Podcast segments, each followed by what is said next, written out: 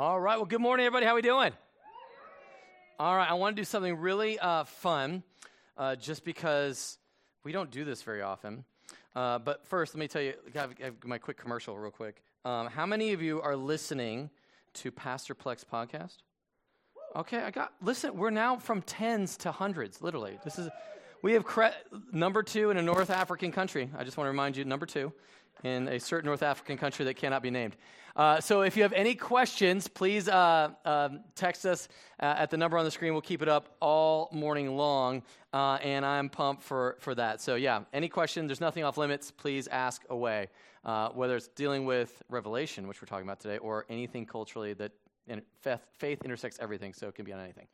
Okay, this week is week two of Advent, to which you're like, wait, didn't, we didn't really do it last week. Right, that's because we're, we're not really good at being liturgical. So we're trying. So I grew up Lutheran. Do I have any Lutheran people in here? Come on, Drew.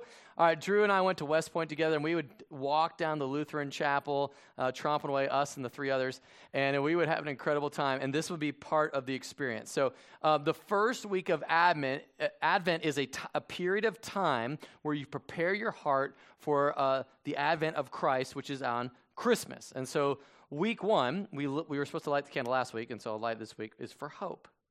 And our hope is in the coming of the Messiah, that he would come that he, and he has come, and that he will one day be coming again. And then the second uh, week of Advent is on peace.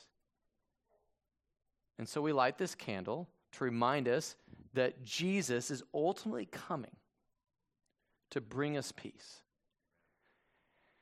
And when I think about Christmas and peace, small children, and peace. I don't think of candles because that starts fires.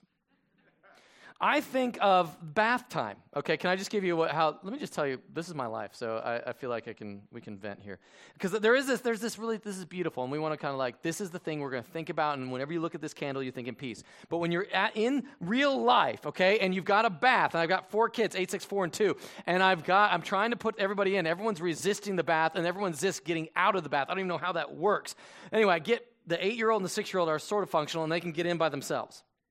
That's Austin and Jet.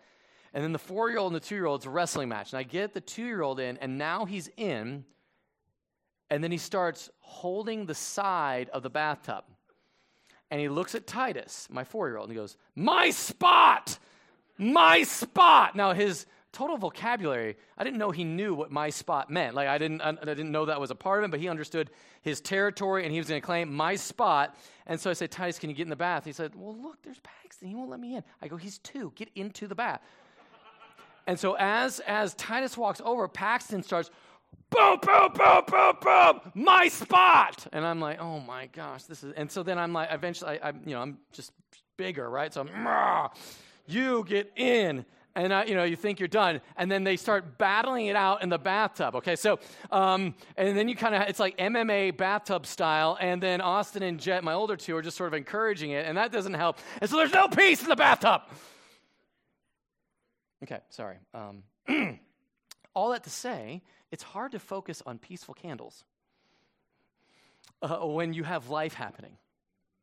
And what happens, like a lot of us, what happens with a lot of us, is we have a tendency, and this isn't just those with small children, those who have teenagers understand that peace um, is hard to come by. And uh, uh, this is, okay, how about this? If you just have family at Christmas, You're going to interact with some people, and you're going to get at some dinner table, and someone's going to start talking about their life, and you're going to be like feeling edgy because you got to let them know. Or they let you know. And now you got to let them know that they let you know was not okay. Okay, so we all have that. It's, there's a weight of that. We all feel that. And what I think what happens, what happens is we go Paxton, my, my youngest, my two year old, and we trade our peace for position. And what we're going to do is I'm going to make sure that I, I listen, God's peace, thank you, Jesus, you know, dying on the cross, being raised, that, that's great. No. But I have a certain thing I need to do or achieve. I need position to be right. And once I get that thing, maybe it's marriage, maybe it's a kid, maybe it's a relationship. Maybe it's whatever the, the job that you've been, if I can just get that position, then I'll have, then I can worry about the peace later. I think there's a tendency in us to do that. Uh, or I think what happens is we exchange our peace for power. And listen, I, as long as everyone recognizes that I'm in charge around here, then we are going to be have a everything's going to go well. As long as people just do what they're supposed to do, and I have an understanding of, of what that is in their relationship dynamic, once that gets settled and you understand what you're bringing to the Christmas dinner or what presents are expected or not expected or the, the proper protocol that I've established, then once you understand the right power structure, then I can have peace. Or all these things just point to I want what I want when I want it. I want I want me. I want to do me. You do you, but you do you in a way that respects me. Okay? And we all want this. And we will, and what happens is instead of going like, ah, you know, it's Christmas, you know, because there are times when you do that to strangers. It's Christmas, so I'll let that one go. But when it's your family, it's like, oh man, Christmas of, of 97, do you remember that? I still remember what she said. And all of a sudden, like things have kind of like, and so you're like, I was born in 97. Anyway, what happens is like we, we have a reality of like, of, of this, this place where uh, things are held onto, and I'm holding on to it because I will not be denied my pride, and I got to maintain it. And we trade our peace. So um, this morning, as we talk about the advent of the King, and uh, if, if you haven't been clued on this, we're doing a combo of Advent, which is the Christmas season, and Revelation. And this took a lot of work to figure out a way we could do that. So, Advent means coming. So, Jesus is coming again. So, we're focusing the text on Jesus' second coming, not his first. So, it still counts as Advent. And we have candles. All right. All right, so we're going to be in Revelation chapter 19. And as we talk about peace uh, in this Christmas season, uh, I just want us to prepare our hearts by going before God and hearing what He would have to say to us. Would you guys pray with me? Uh, Father, I thank you. Uh, I thank you that even in Austin, Texas, where uh, a lot of people are just sort of uh, beyond church, anti church, just not going to do church, that we could be at a place where we could honor you, love you, fully uh, give you glory in a way that would truly, truly be um, revealing who you are. And so, God, as we open up Revelation 19, would you prepare our hearts? Would we be able to receive the instruction? Would we be able to ins- receive what you have, want to plant in us, that it would grow in us and blossom and grow? That we would have our lives conform to your word and not make the word conform to our lives. Um, please, Jesus. We love you, God. In Jesus' name we pray. Everybody said, Amen. Amen. All right, here we go. Revelation 19, verse 1. Are you ready? So ready. Okay. After I, I, like feedback, so if you're new, you can you know you can talk back to me. That's good. After this, I heard what seemed to be the loud voice of a great multitude in heaven crying out, "Hallelujah!" Now, I need. We're gonna do this. Is this is feedback time? I need some uh, Bible scholars. What does Hallelujah mean? Praise the Lord. And that's really good because if you didn't know that, we were just singing a bunch of gibberish on the screen, right? You're like, hallelujah. What are we saying? All right, so hallelujah is a halal. A halal is a praise, and Yah is short for Yahweh or the Lord, all right, God. All right, so praise the Lord, praise God. Those are great, adequate interpretations. And we're going to practice saying hallelujah this morning together loudly. All right, so every time it comes up, you're going to have a cue. And so this is your part to read, respond. Okay, we need to work together here. All right, so hallelujah. Salvation and glory and power belong to our God, for his judgments are true and just. And to which you're like, if you just tuned in, you weren't here last week, what is he talking about? Well, last week we learned about Babylon, who, which was the religious system of the world, which sort of kings and uh, power brokers leveraged to um, rule over people was destroyed. And so uh, Babylon and that entire system uh, was burned. So there's oh, probably what we, what we believe is there's one city that sort of represents kind of how Mecca represents Islam, or maybe Dallas represents Christianity. I don't know. Uh, and, uh, and so the reality is, it's like that city went down, okay? It went down. And, uh, and so th- what they're doing is they're saying, this is a voice of all those the saints that are in heaven. They're saying, Hallelujah, praise the Lord. Salvation, glory, and power belong to our God, for his judgments are, are true and just. For he has judged the great prostitute who corrupted the earth with her immorality. So remember, in this religion that is of the world, I know this is going to be really hard for you to even conceive of happening, but you're going to make a religion out of secular beliefs that say if you don't follow this set core beliefs, then you, uh, and if you will not bow down to what we have sort of shared with you, and you can kind of believe anything you want as long as you believe these core things about people and all of that, then you are in. If you're not, you're out. And so the reason why I call it a great prostitute is because take something that is good, faith, religion, uh, and has taken it to it abuses people by leading them into darkness. Okay? So, for he has judged the great prostitute who corrupted the earth with her immorality and has avenged on her the blood of his servants. And so, part of um, being a Christian in this specific time, in the future, where as we as Christians believe that we will not be there for that because we will be in heaven, okay? Because we will be raptured from this earth. So that's you can believe you can not believe that and still be a Christian, and I'm glad that you're here. Welcome, uh, and we can agree to disagree on that one because that's okay. But the reality is that uh, she will take out those who become Christians in the tribulation and martyr them in a really dark way. Verse three. Once more they cried out. Oh man, you guys were ready. All right, praise the Lord. The smoke from her goes up forever and ever, to which everyone's like, I don't know if I really feel okay about saying hallelujah to that. No, but remember, this is the evil that has been done to our uh, to the Christians who've been killed for their faith, and they don't respond with violence, they respond with just being martyred. And from the throne came a, oh, sorry, uh, and the 24 elders and the four living creatures uh, fell down and worshiped God who is seated on the throne, saying, Amen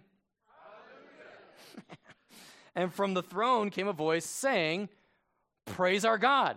It's like hallelujah, but yeah, it's the same thing. So what's really kind of strange, this is sort of fun, just for fun fact of the day, um, is this hallelujah is Hebrew, right? But it's written in Greek, so it's just transliteration. It's like the word baptism. There's no American or American English word baptism. We just borrowed it from the Greek. There is no Greek word hallelujah. They just borrowed it from the Hebrew. And so this is Greek, praise our God, which you're like, that was way too much. I don't care. Okay, keep going. Uh, all praise our God, all you his servants who fear him, small and great. Then I heard what seemed to be the voice of a great multitude, like the roar of many waters and like the sound of mighty peals of thunder, crying out, Get ready. For the Lord our God, the Almighty, reigns. Let us rejoice and exult and give him the glory, for the marriage of the Lamb has come and his bride has made herself ready. Now, this is where you're like, Jesus is getting married? Like, I didn't know about this. Uh, so watch this, and this is just fun. Just Genesis starts with a wedding, and then end, and Revelation ends with a wedding. How fun is that? Isn't that kind of cool? Yeah. All right. All right. So, but look at this. Remember, it's this is in contrast to the great prostitute. All right, so the great prostitute, which was Babylon, which is the city, this, the system of religion that uh, many kings and many people had affiliated them with to you know, buy and sell, to make money, to be materialistic, to do all those things. And you know, here's the contrast of the pure bride of Christ, which is the church. All right, so this is the church versus the world. The world is destroyed by and, and seeing in Babylon, and here is the church being brought up, and the bride has made herself ready. And it was granted her to clothe herself in fine linen, bright and pure. Okay? For the fine linen is the righteous deeds of the saints. So here's what's so great about this. Remember, um, you are not saved by your deeds or your works. Did you guys know this? There's no amount of good stuff you could do to enter into heaven because you are a sinner, and what sinners do is sin. For all have sinned and fallen short of the glory of God. So your sins can't be any worse than anybody else's sins. They all get you out of heaven, all right? But Jesus died on the cross, he rose from the dead, and he calls us, Ephesians uh, 2.10 says, he, we are his workmanship for good works that we might walk in them.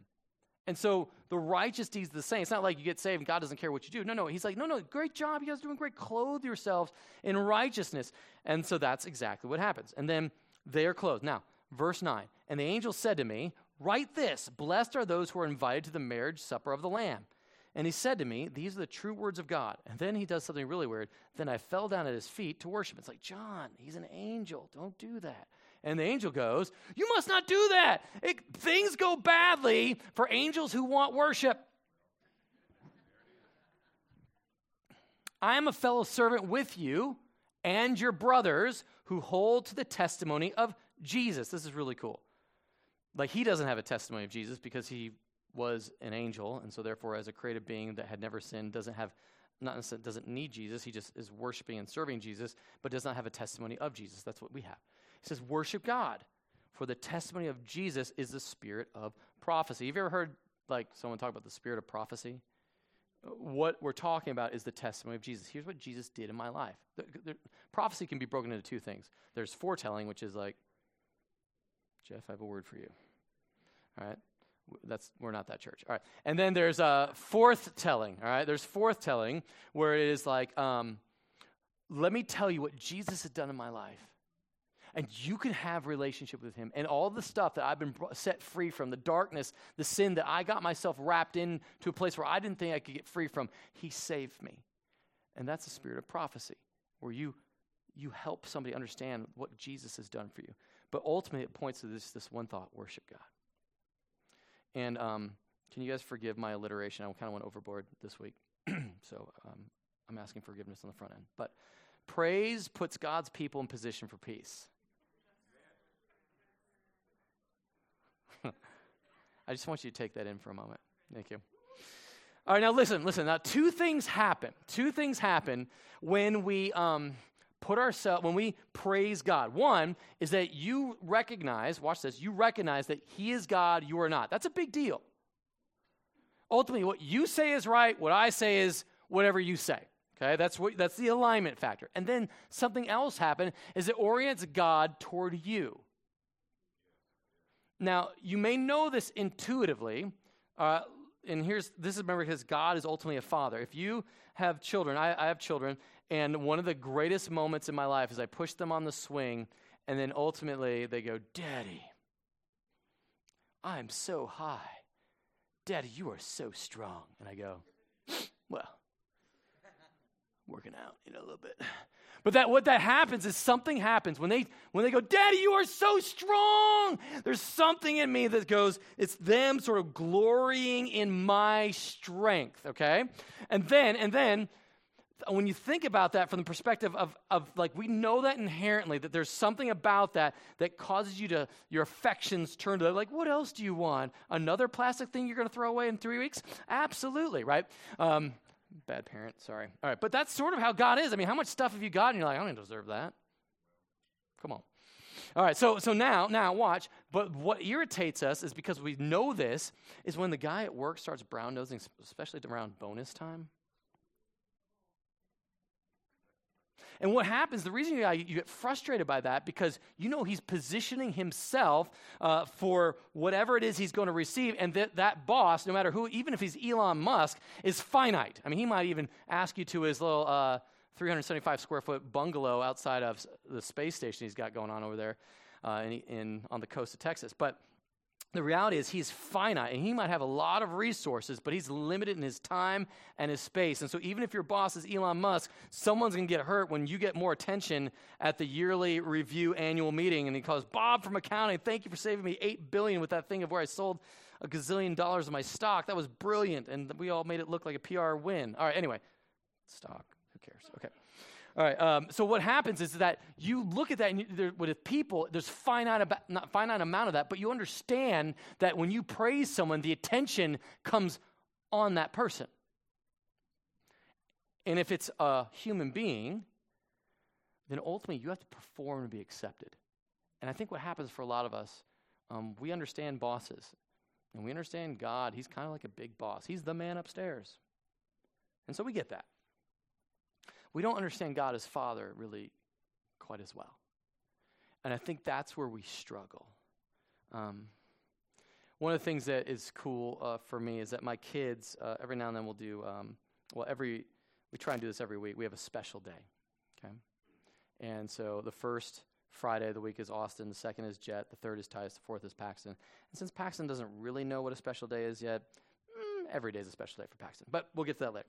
All right, so what happens though is that when I take Austin to Chuck E. Cheese or to uh, an escape room or we just have a day together, uh, there isn't this sense of like jealousy from the others because I just go, oh, it's a special day. And everyone's like, oh, that makes sense. That's why he got all that stuff.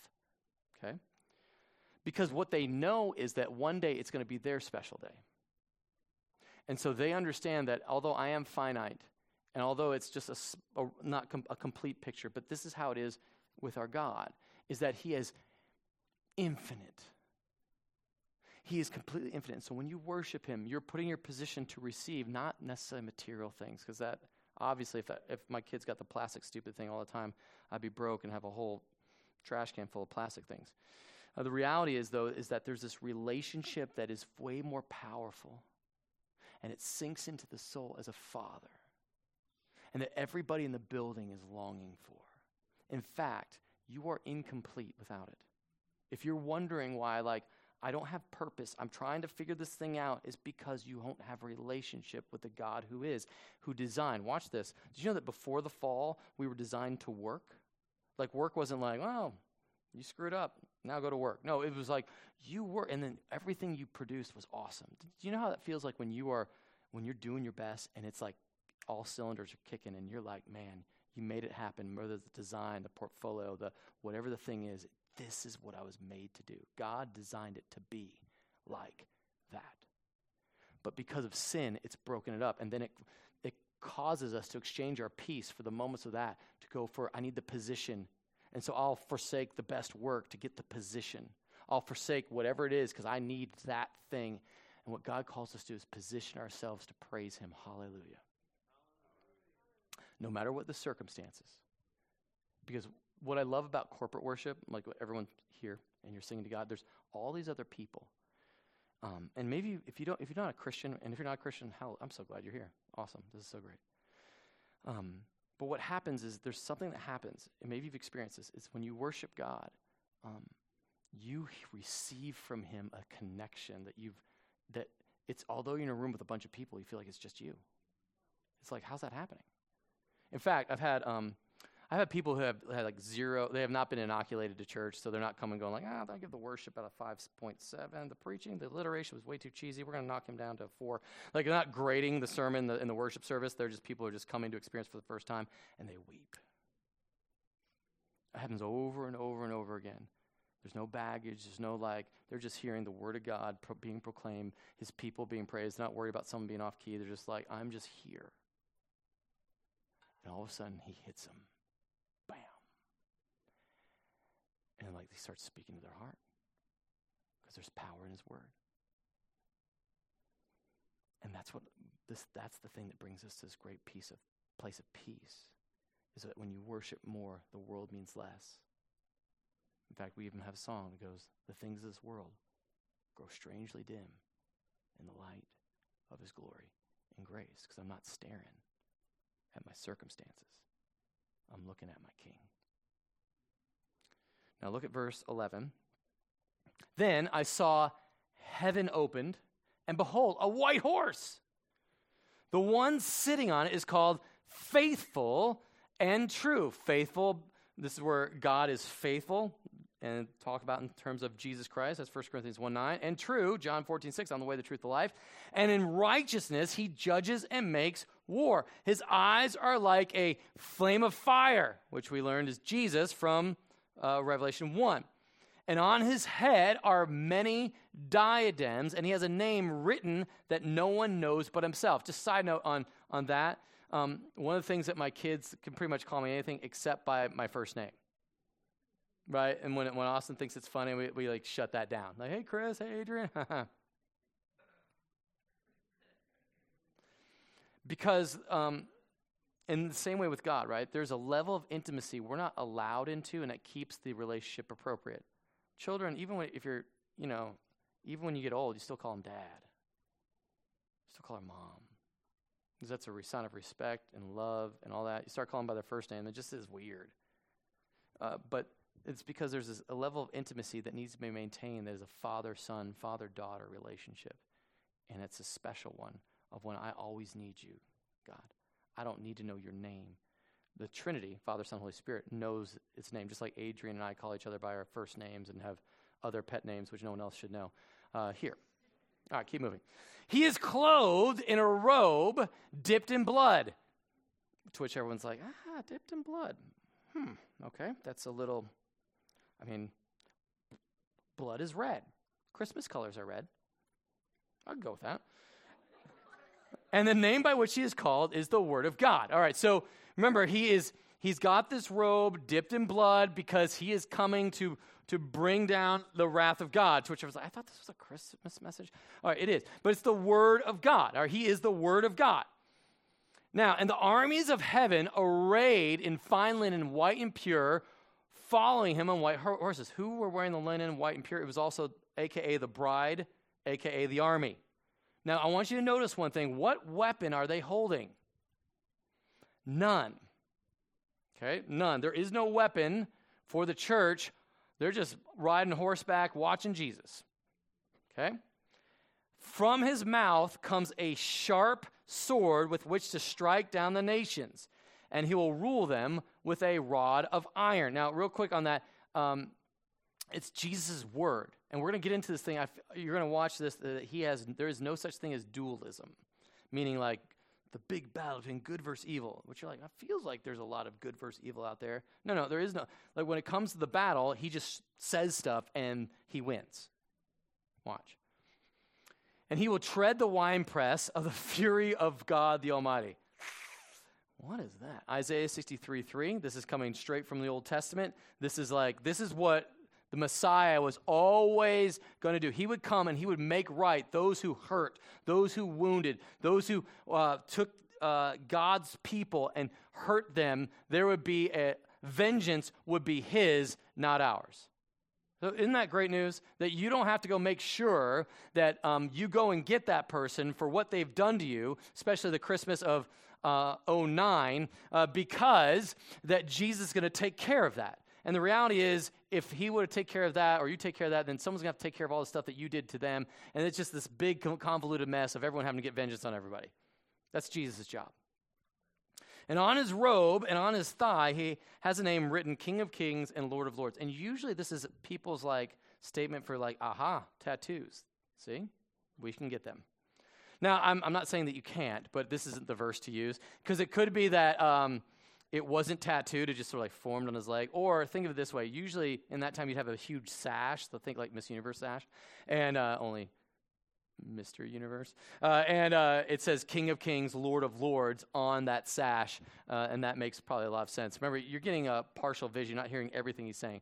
But, or it could be that it just his name, Lord, King of Kings, Lord of Lords, appears on his thigh. But watch, the thing I want you to see in this the power of the word brings peace to God's people. So uh, the, remember, they don't have a weapon. Only Jesus has the weapon of his mouth, and that is what is going to protect them. They can ride weaponless into a battle because Jesus is going to do all the fighting for them. Someone needs to hear that.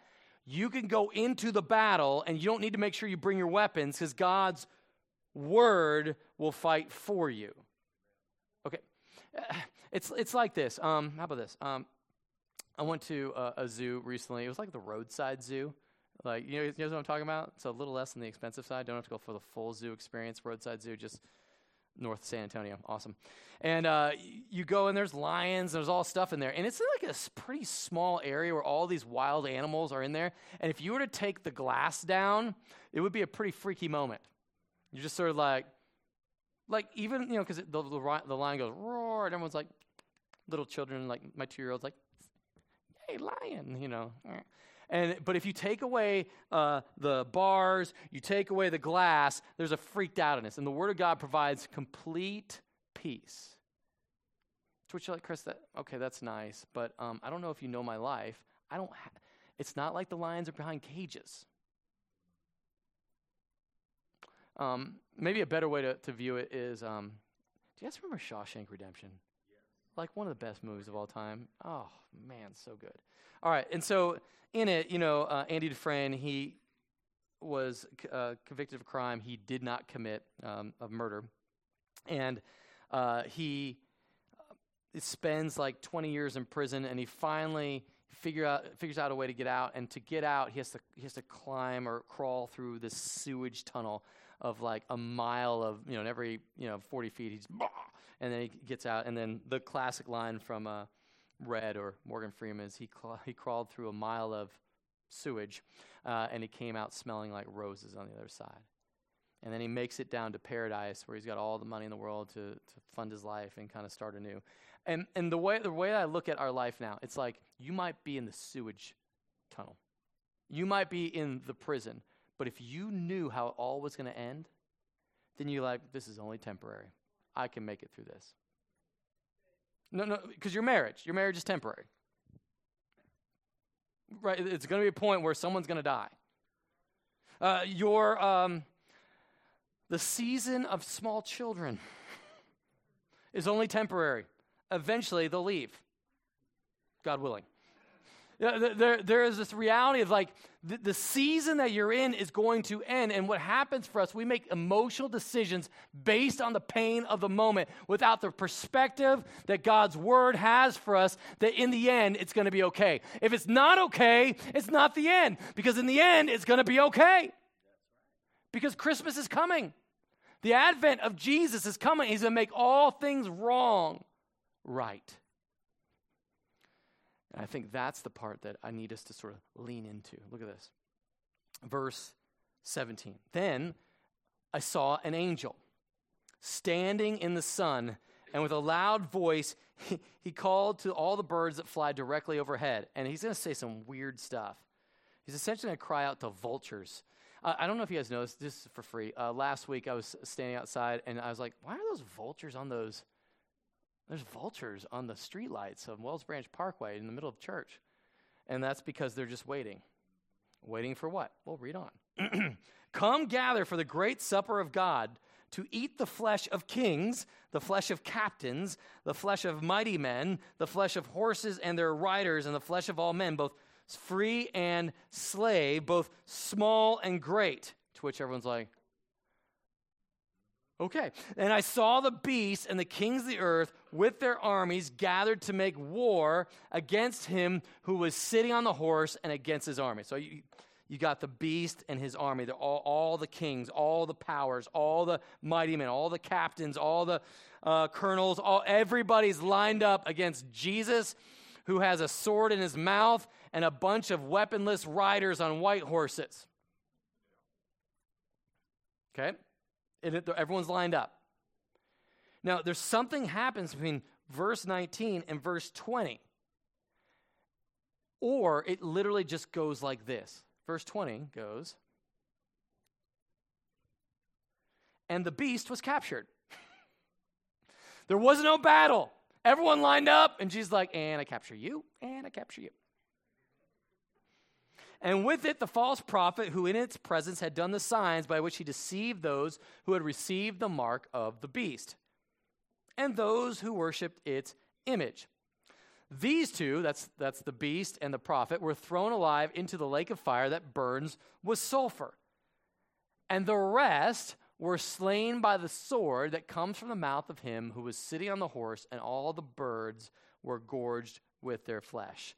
And everyone's like, Merry Christmas. uh, I didn't know we were coming to this. I mean, that, this is like a horror movie. Did you guys flip Halloween or what? But the power of the word purges the proud to bring peace to God's people. Now, listen, these the people are actively warring. They literally lined up to fight God. And it's not like the past 18 chapters have described God's warning after warning after warning. Repent, for the kingdom of heaven is near, like right there, like there he is. And they're like, no, we're going to fight him. And the fight goes, and you lose. That, that's it. There is no fight.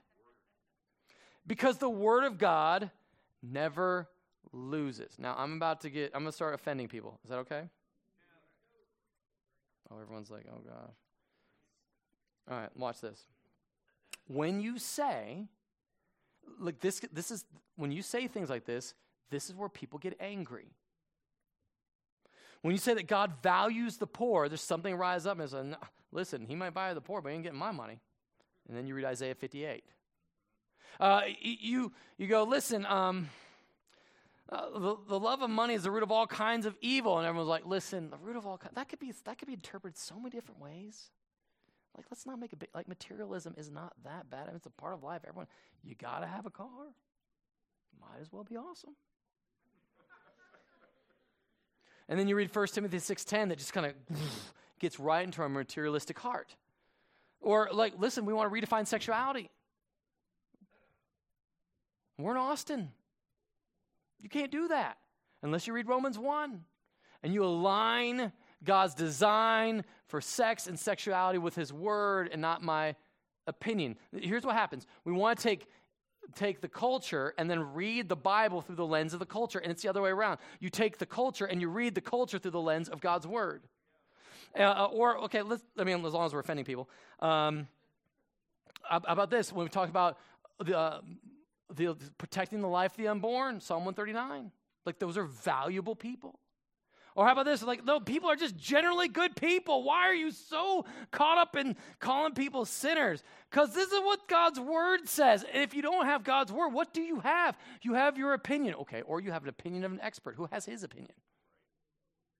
And this is the struggle that we face is that everybody here is going to run up against God's word at some point.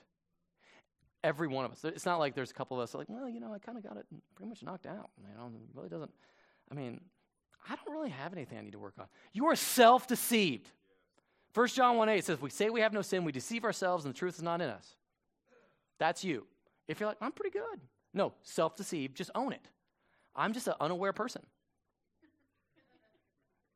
and then everyone's cool with that. Like, oh, well, he doesn't know. Right? I mean, like, the, the, could kind of get by on that. Like, oh, I'm just completely unaware. And you're like, I don't, I don't know if it works like that, but okay, yeah, sure. But here's, but then God's word is super clear.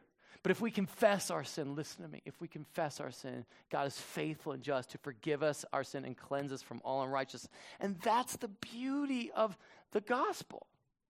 That's, that's what makes it so beautiful. And this is what makes it hard. Because here's, remember, we, we said this. Uh, for some people, it's like, I'll get my life right and then I'll come back to Jesus.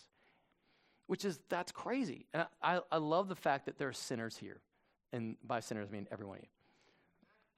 And me. Right? Like, you don't come to God when you're perfected. You come to God as a complete mess and be like, God, I surrender. I don't know what to do. I can't do this. I can't change me. I don't want to change me. I have zero desire to change me.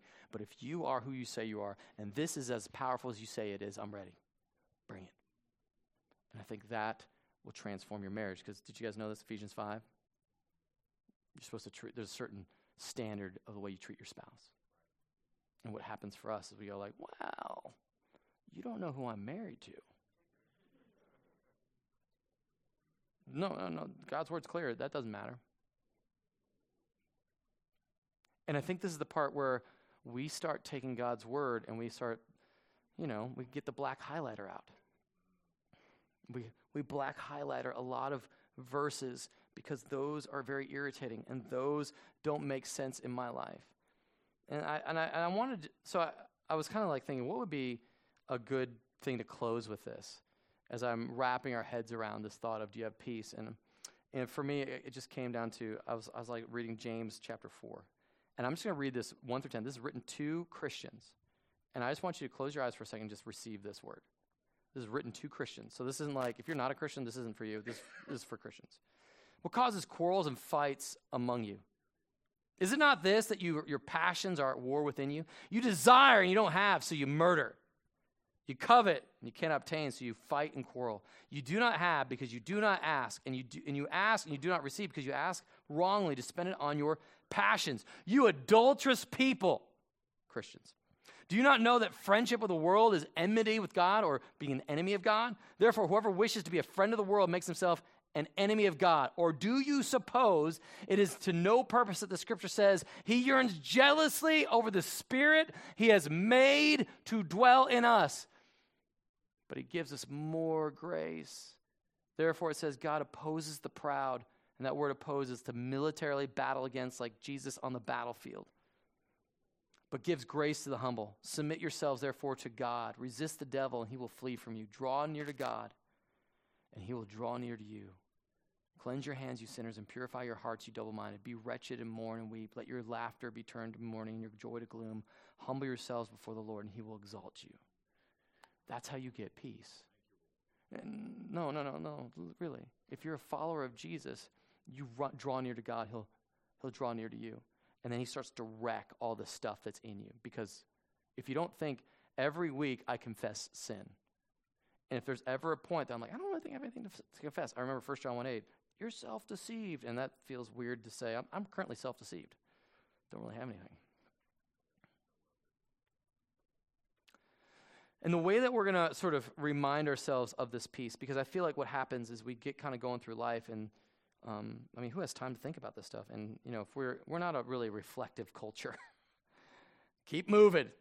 Yesterday's gone. Keep going forward, baby. Don't look back. And so what happens is all that stuff, all that baggage, all that darkness that Jesus died for, you don't ever think about it. And so um, I wanted us to do some. Can, there should be little communion little things around you or they're being passed around. Here they come. And um, I want to do something with all of you. See, Jesus, on the night he was betrayed, he did something called the Lord's Supper. And he put this in to be a, a memory place for us to remember what he did for us. And so before you take and eat this, I want you to kind of bring, if there's any sin, any darkness you need to bring before him, before you put the bread in your mouth or the or the juice in your mouth, I want you to go, God, Make me aware of my sin. Don't let me be self deceived. And then repent, okay? You guys ready for this? See, Jesus, on the night he was betrayed, he was hanging out with the disciples, called the Last Supper. He broke bread and then he gave it to his disciples, saying, This is my body given for you. Take and eat in remembrance of me. Go ahead, take and eat. And that same night,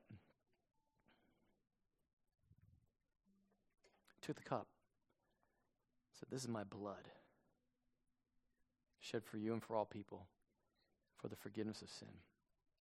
Do this in remembrance for me. Remember what Jesus did for us.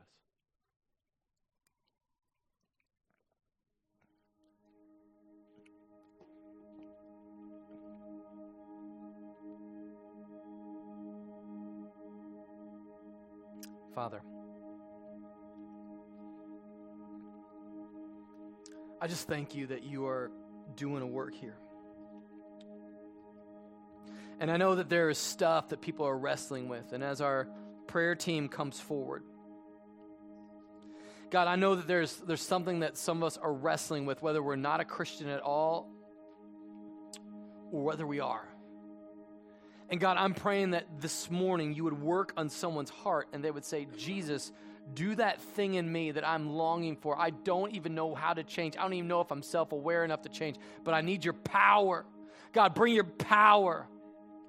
Lord, all the, the darkness, all the sin, all of the, the people here that are experiencing like a sense of farness, would they draw near with their mess and cry out, Jesus. Lord, you said, draw near to me and I'll draw near to you. Don't get clean first, come first. And God, you do the cleaning. So, Lord, if somebody doesn't know you, would you open up their heart? Would they say, Jesus, I believe. I believe you died on the cross for that sin. I believe you rose to the Holy Spirit, come into my life. Make me the person you want me to be.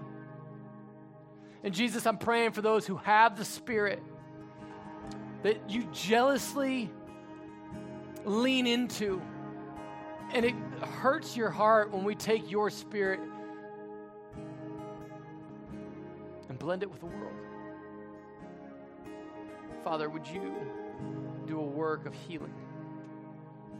Of people, of making people aware, open up their minds and their eyes, that thought that they had of, of that thing or this thing or that thing, God, the, the thing, the thing, you know the thing that's been going on in their life. They know it's not right and they don't even know where to start and they don't really want to tell anybody about it because, well, to tell somebody about it means I have to be aware of it, and to be aware of it means I have to change. I don't know how to change. I don't even know where to go with that. So, Lord, would you just bring them in their brokenness and allow your Holy Spirit to do the work because we can't. All we can do is just show up with our brokenness. So, Lord, I'm praying somebody today comes for the very first time to receive you, Jesus. And God, I'm praying that as we have our prayer team up here, that people who are just wrestling with stuff, would turn to you, turn away from the darkness, even be just real with people like, listen, I haven't been real about this thing in my life ever. And it's weighing on my soul, it's weighing on my heart, and I don't know how to change or be transformed. So, God, please, please, Jesus, move this morning. Don't let this just be another prayer that falls to the floor. Let it rise to you. Would you hear and respond? And start moving in the hearts of people this morning. In Jesus' name we pray. Amen. Imagine just for a second what Christmas would look like if you weren't vying for the position. If you weren't trying to get people to understand how right or powerful or in control that you were. Imagine if we took our pride and we cast it aside and we fixed our eyes on Jesus. How that would transform Christmas within your heart, within your family, within this church, within that city. Would you receive the benediction? Go. Go and be a people who position themselves to praise God through any circumstance. Go and be a people who position them to receive the power of God's word and be fully protected by it. And go and be a people who allow God's word to transform them from the darkness of life. Go and push back the darkness and have an awesome week of worship. You are sent.